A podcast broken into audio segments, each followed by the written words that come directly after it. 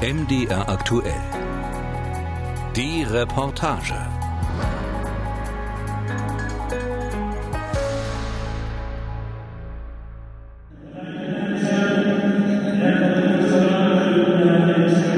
Gleich fängt das Gebet in der Hagia Sophia an. Die Istanbuler Fremdenführerin Umut Bacici braucht etwas, um zu verstehen, was über den Lautsprecher genau gesagt wird. Auch für sie ist die ganze Situation noch neu. Frauen sollen in die extra Frauensektion auf der rechten Seite, heißt es. Die Männer dürfen zum Beten im mittleren Bereich bleiben. Umut Bacici läuft in Strümpfen rüber, wo schon ein paar Frauen bereit zum Beten knien. Die Schuhe bleiben im Vorraum in dunklen Holzregalen. Das Personal weist einige Touristinnen darauf hin, ihr Haar mit einem Schal zu bedecken. Es hat sich einiges verändert, erklärt die 43-Jährige. Sie haben Teppich ausgelegt. Das ging alles recht schnell. Dann kamen diese ganz neuen Abtrennungen für den Frauenbereich dazu und sie haben Vorhänge angebracht. Wir werden das sehen, wenn wir zurück in den mittleren Bereich dürfen. Sie bedecken die Gottesmutter und Jesus Christus und auch ein weiteres Mosaik von Engel Gabriel. So this is what they have covered also. Tatsächlich ist im Innenraum das Umphalion, ein Bodenmosaik am Platz des Kaisers, nicht unter dem türkisfarbenen Teppich verschwunden. Er wurde auf insgesamt 4000 Quadratmetern ausgelegt. Die Farbe hat Präsident Recep Tayyip Erdogan angeblich selbst ausgesucht. Türkische Medien nennen sie Entenkopfgrün.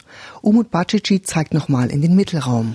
They just removed Sie haben erst vor kurzem das Gerüst für die Restaurierung abgebaut. Jetzt können wir das Gesicht von Engel Seraphin sehen. Dieses Gerüst stand wirklich lange hier drin. Über Jahre hat es den Innenraum der Hagia Sophia dominiert. Eigentlich müsste zumindest während des Gebets auch das erst freigelegte Gesicht von Engel Seraphim bedeckt sein, so die Vorschrift in Moscheen. Warum das bis jetzt nicht passiert ist? Die 43-Jährige legt den Zeigefinger auf die Lippen. Besser gar nicht ansprechen, meint sie. Sonst verschwindet auch das hinter den weißen Stoffbahnen. Seraphim ist allerdings keine Ausnahme, erklärt die Fremdenführerin weiter. Wenn man reinkommt, sieht man das Mosaik von Konstantin dem Großen mit Kaiser Justinian. Das ist auch nicht bedeckt, weil es nicht zum Gebetsraum gehört. Inzwischen knien zahlreiche Männer im Innenraum und Frauen im kleinen Bereich auf der Seite. Dazwischen die wenigen internationalen Besucher, die es in Corona-Zeiten noch in die Hagia Sophia zieht.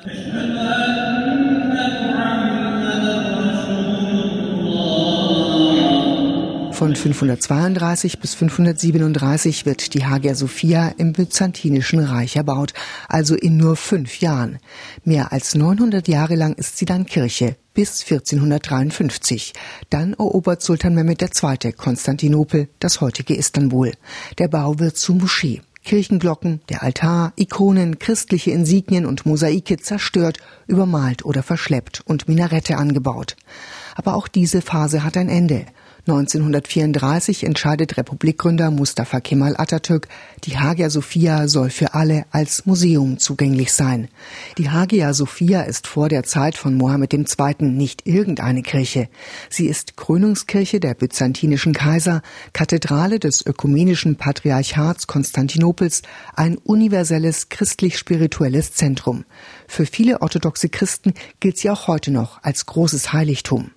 Janis Galizis gehört der griechisch-orthodoxen Gemeinde in Istanbul an.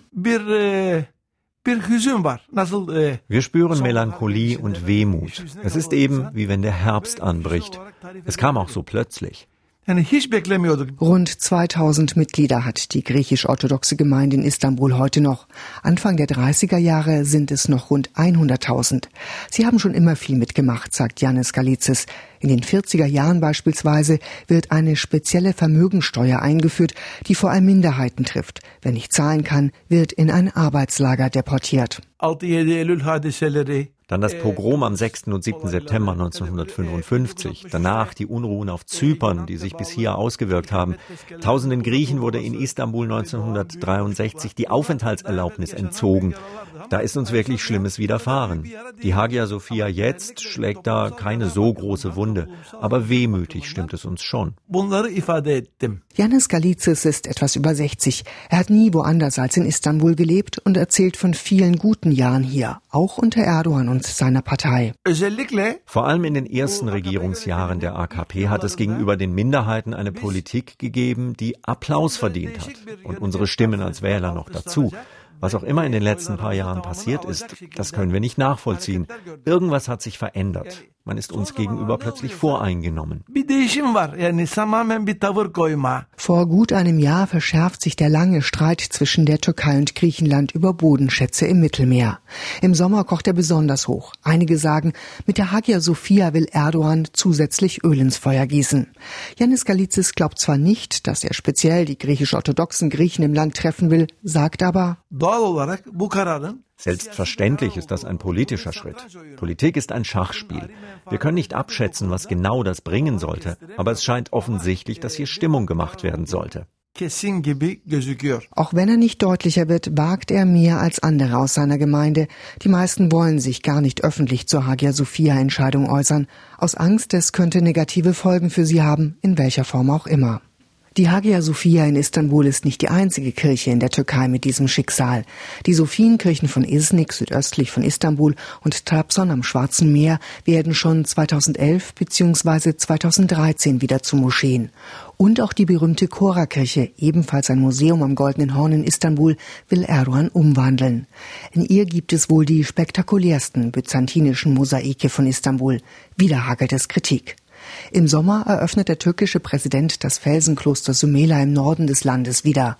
Das Museum war restauriert und gegen Steinschlag und Erdrutsch abgesichert worden. Schon seit 1972 ist es Nationaldenkmal.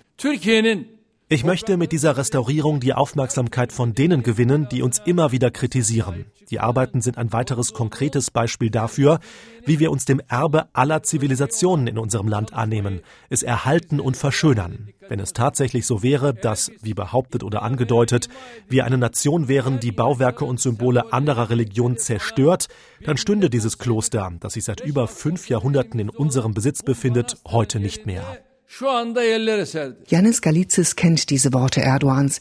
Er schüttelt verständnislos den Kopf. So eine Aussage mag ihn selbst vielleicht entzücken, uns aber nicht. Denn vor allem die Entscheidung über die Chora-Kirche hat uns immens getroffen. Da reichen auch mehrere Sumelas nicht aus, um diesen Schmerz zu lindern. Neulich, erzählt Galizis schmunzelnd, habe er Erdogan einen virtuellen Strauß Rosen geschickt, als Dankeschön denn der Termin für das erste Freitagsgebet in der Chora-Kirche oder Chora-Moschee, der eigentlich Ende Oktober war, wurde erstmal auf unbestimmte Zeit verschoben. Galizis ist Fremdenführer in der Türkei seit über 30 Jahren. Hauptattraktion ist natürlich das Goldene Horn. Jeder Grieche, der nach Istanbul kommt, besucht die Hagia Sophia. Es gibt wohl keinen Griechen, der die Türkei besucht, ohne die Hagia Sophia zu besichtigen. Und es leuchtet uns nicht ein, ja, wir können es kaum fassen, wie man eine Sehenswürdigkeit verschließt, die pro Tag rund 80.000 Euro einbringt. Wie reich muss ein Land also sein, dass es sich den Verzicht auf täglich 80.000 Euro leistet? Denn als Moschee kostet die Hagia Sophia keinen Eintritt mehr. Durch die Chora-Kirche kann er gerade gar nicht führen. Sie ist geschlossen. Im Internet kursieren Fotos, die zeigen sollen, wie die Mosaike hinter Abdeckungen verschwunden sind. Aber auch in der Hagia Sophia war der Fremdenführer schon seit Monaten nicht mehr. Das hat mit Corona zu tun, aber nicht nur. Er will im Moment auch einfach nicht rein. Wissen Sie, wann ich wieder einen Griechen durch die Hagia Sophia führen würde? Wenn die Galerie geöffnet wird. Denn als der Eroberer Sultan Mehmed II. aus der Hagia Sophia eine Moschee gemacht hat, hat er die Galerie und ihre Mosaiken nicht angerührt und das Beten in der Galerie untersagt. Deswegen sind die Mosaiken im Obergeschoss ja heute noch so gut erhalten geblieben. Dafür lobte den Sultan. Ohne ihn wäre die Hagia Sophia heute nicht mehr so gut erhalten. Er habe das Bauwerk geschützt, wenn auch als Moschee. Man habe Mehmet II. da viel zu verdanken. Warum die sehenswerte Galerie in der Moschee heute geschlossen ist, dafür gibt es keine Erklärung, meint Galizis. Trauergeläut in allen Kirchen Griechenlands am 24. Juli im vergangenen Sommer. Die griechisch-orthodoxen Christen trauern, weil die Hagia Sophia an jenem Tag erstmals wieder als Moschee genutzt wird. Das Oberhaupt der griechischen Kirche, Erzbischof Hieronymus II., verurteilt diesen Schritt auch heute noch mit deutlichen Worten. Ein katastrophaler Akt sei das gewesen. του πολιτισμού όλου του κόσμου αλλά και της ανθρωπιάς. Eine fürchterliche Attacke auf die Kultur der gesamten Welt und auf die Menschlichkeit, meint Erzbischof Hieronymus. Schließlich sei die Hagia Sophia nicht irgendein Bauwerk, sondern sie werde in aller Welt als Symbol verehrt seit weit mehr als 1000 Jahren. Priester Theologos Alexandrakis ist in der Erzdiözese Athen für die Ausbildung von Geistlichen zuständig. Er sagt, in der Hagia Sophia spiegele sich die Geschichte des Christentums wieder. Dieses Gotteshaus hat historisch eine wichtige Rolle gespielt für die Strukturierung des christlichen Glaubens und für die Dogmen des Glaubens in all den Jahrhunderten. Theologos Alexandrakis hebt seinen Zeigefinger.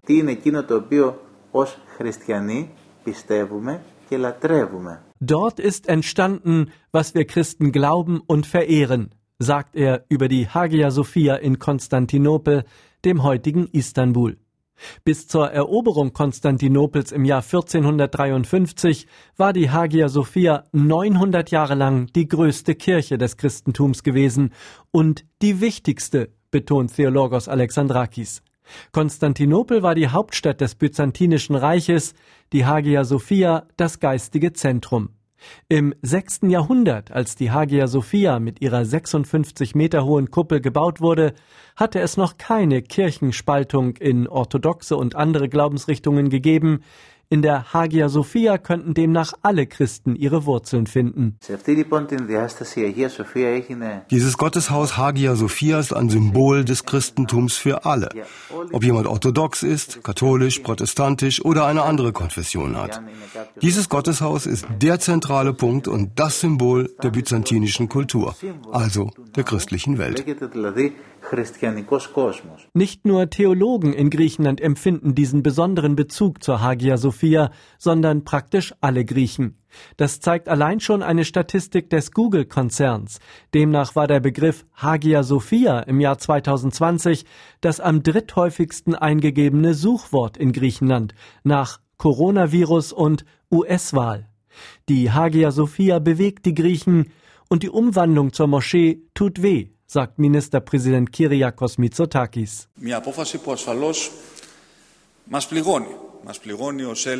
Das ist eine Entscheidung, die uns verletzt. Sie verletzt uns als Griechen und als orthodoxe Christen. Sie verletzt uns aber auch als Bürger der Welt.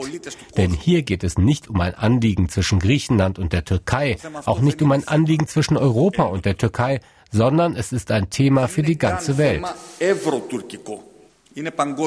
Schließlich gehöre die 1500 Jahre alte Hagia Sophia zum Weltkulturerbe.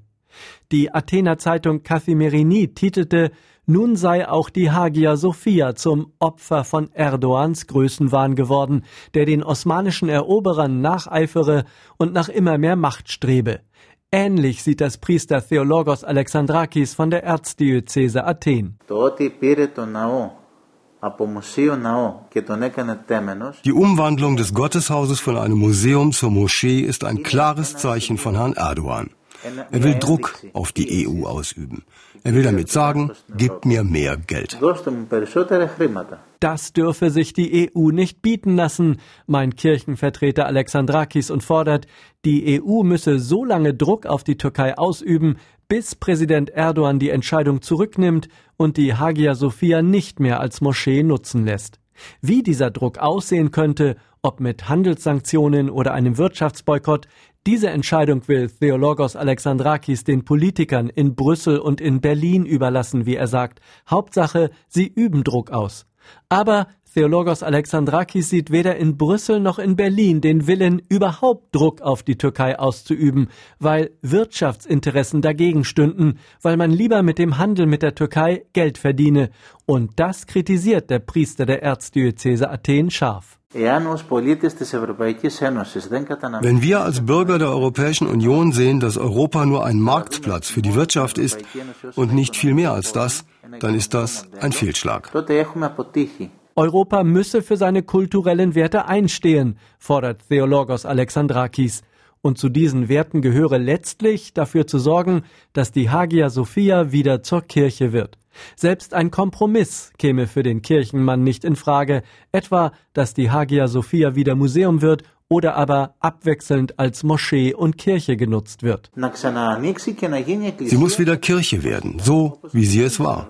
Sie kann nicht gleichzeitig Moschee sein.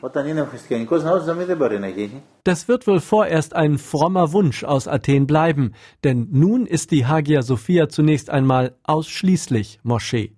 Der griechische Ministerpräsident Kyriakos Mitsotakis versucht darüber hinwegzutrösten, indem er sagt, was sich da abspielt, ist kein Beweis von Stärke, sondern ein Beweis von Schwäche. Aber all das kann nicht bewirken, dass die Ausstrahlung und der Glanz dieses Denkmals, das Weltkulturerbe ist, in irgendeiner Weise verringert wird. Der Religionswissenschaftler Ihsan Eliacik lebt und arbeitet im Istanbuler Stadtteil Balad.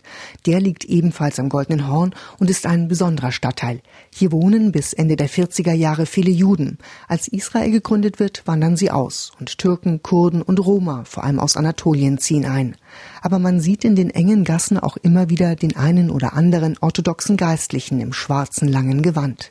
Denn nicht weit von Eliaciks Büro ist die Georgskathedrale, der Sitz des ökumenischen Patriarchats von Konstantinopel mit seinem Oberhaupt Bartholomäus I. In dieser Atmosphäre beschäftigt sich der muslimische Religionswissenschaftler mit der Frage, was einen guten Moslem ausmacht. Seine Antwort unterscheidet sich deutlich von der des türkischen Staates, sagt er.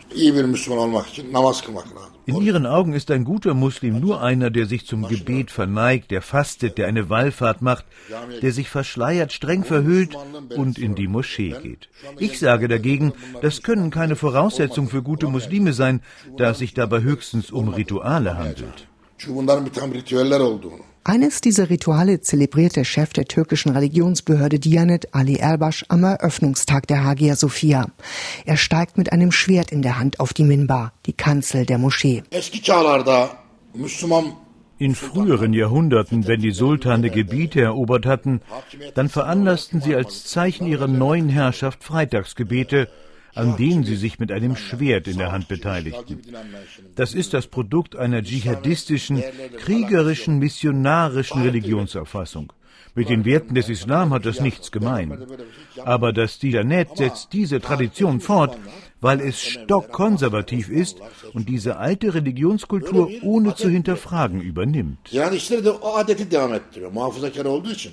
Eski İslam kültürünü sorgulamadan olduğu gibi devam ettiriyor. Der korpulente Mann mit seinem grauen Vollbart redet sich in seinem Sessel in Rage. Die ganze Weltöffentlichkeit schaut zu am Tag der Einweihung zur Moschee. Die internationalen Medien sind vor Ort. Warum hältst du beispielsweise keinen Blumenstrauß in der Hand während der Predigt, sondern ein Schwert? Was soll das? Der Westen sieht im Islam ohnehin zunehmend eine Religion, die Köpfe abschlachtet. Wenn ich in Europa herumreise, werde ich ständig nach dem islamischen Staat, dem IS, gefragt. Am Tag nach der großen Zeremonie breitet ein Bootsbesitzer am Goldenen Horn eine große Flagge auf seinem Bug aus. 1453 steht drauf. Das ist nicht nur das Jahr, in dem Sultan Mehmed II. die Hagia Sophia zur Moschee macht, sondern auch Konstantinopel zur Hauptstadt des Osmanischen Reiches. Der Funke scheint übergesprungen. Viele sagen, Erdogan gehe es gar nicht um den Islam, sondern mit seinem außenpolitischen und militärischen Engagement, beispielsweise in den Kriegen in Syrien, Libyen und um Bergkarabach, um Neo-Osmanismus, um den Traum vom neuen Osmanischen Reich. Dabei sei die Hagia Sophia ein wichtiges Symbol. Ihsan Eliacik teilt das nur bedingt. Ihm schwebt eine Türkei vor, die im Zentrum der islamischen Welt steht und die sie kontrolliert. Er ist davon überzeugt, dass der Islam ausgegrenzt und diskriminiert wurde mittels des Laizismus. Eliacic ist nicht nur Religionswissenschaftler, sondern auch ein politischer Kopf, ein Oppositioneller. Er kritisiert aber auch die größte Oppositionspartei, die CHP, für ihren Umgang mit dem Islam und manche Militärs. In der Vergangenheit, stellen Sie sich vor, hat es Generalstabschefs in der Türkei gegeben, die gesagt haben, die Türkei sei kein muslimisches Land nur um Europa zu gefallen. Das hat breite Massen in der Türkei sehr aufgebracht. Unter einer möglichen CHP-Regierung muss es heißen, wir sind Muslime, in diesem Land wird der Gebetsruf ertönen, wir akzeptieren Religion und Tradition, sehen unsere Zukunft aber in Erneuerung, zeitgenössisch, weltoffen. Die CHP muss sagen, das alles zusammen ist die Türkei. Und so muss sie die Lehre ziehen aus der AKP-Zeit. Wenn sie aber den Fehler der Diskriminierung wiederholt, beispielsweise das Kopftuch wieder verbietet, dann wird das konservative Lager bei den nächsten Wahlen noch stärker. Im Moment sieht er die Regierungspartei AKP allerdings in der Auflösung. Sie habe außer Erdogan nicht mehr viel zu bieten und Steher kämpfe mit allen Mitteln darum, an der Macht zu bleiben. Eines dieser Mittel davon sei die Hagia Sophia gewesen, um konservative Wähler zu halten. Obwohl am Eröffnungstag viele da waren, hat das weder wie er hofft mehr Wählerstimmen gebracht, noch großen Enthusiasmus ausgelöst, obwohl es eine Zeit gab, in der es für die Konservativen das ersehnte Ziel war. Der Effekt sei verpufft. Der Istanbuler Religionswissenschaftler fordert vehement, den Islam zu modernisieren. Die Hagia Sophia zu einer Moschee zu machen, sei rückwärtsgewandt. Man hätte sie in einer ersten Phase für Gebete öffnen sollen, allerdings sonntags für Christen und freitags für Muslime. In der zweiten Phase müsste man die Hagia Sophia den Christen ganz zurückgeben, als Kirche. Sonntags sollten die Glocken läuten und gegenüber in der Moschee der Gebetsruf ertönen. So hätte man in die ganze Welt ein hervorragendes Signal für die Weltlichkeit, die Tugendhaftigkeit und die Toleranz des Islams senden und Istanbuls Image als Stadt des Friedens und der Toleranz festigen können.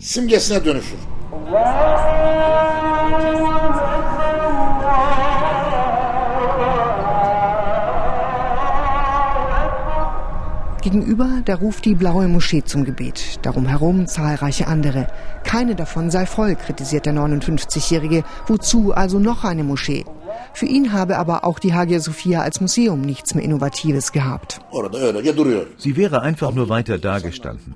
Dabei ist es so wichtig, dass sich die Menschen dieses Landes wieder an die anderen gewöhnen, wie es früher war, beispielsweise auch in Balat, dass die Menschen dieses Landes sich nicht an Glockengeläut stören, dass sie wieder ein Miteinander entdecken.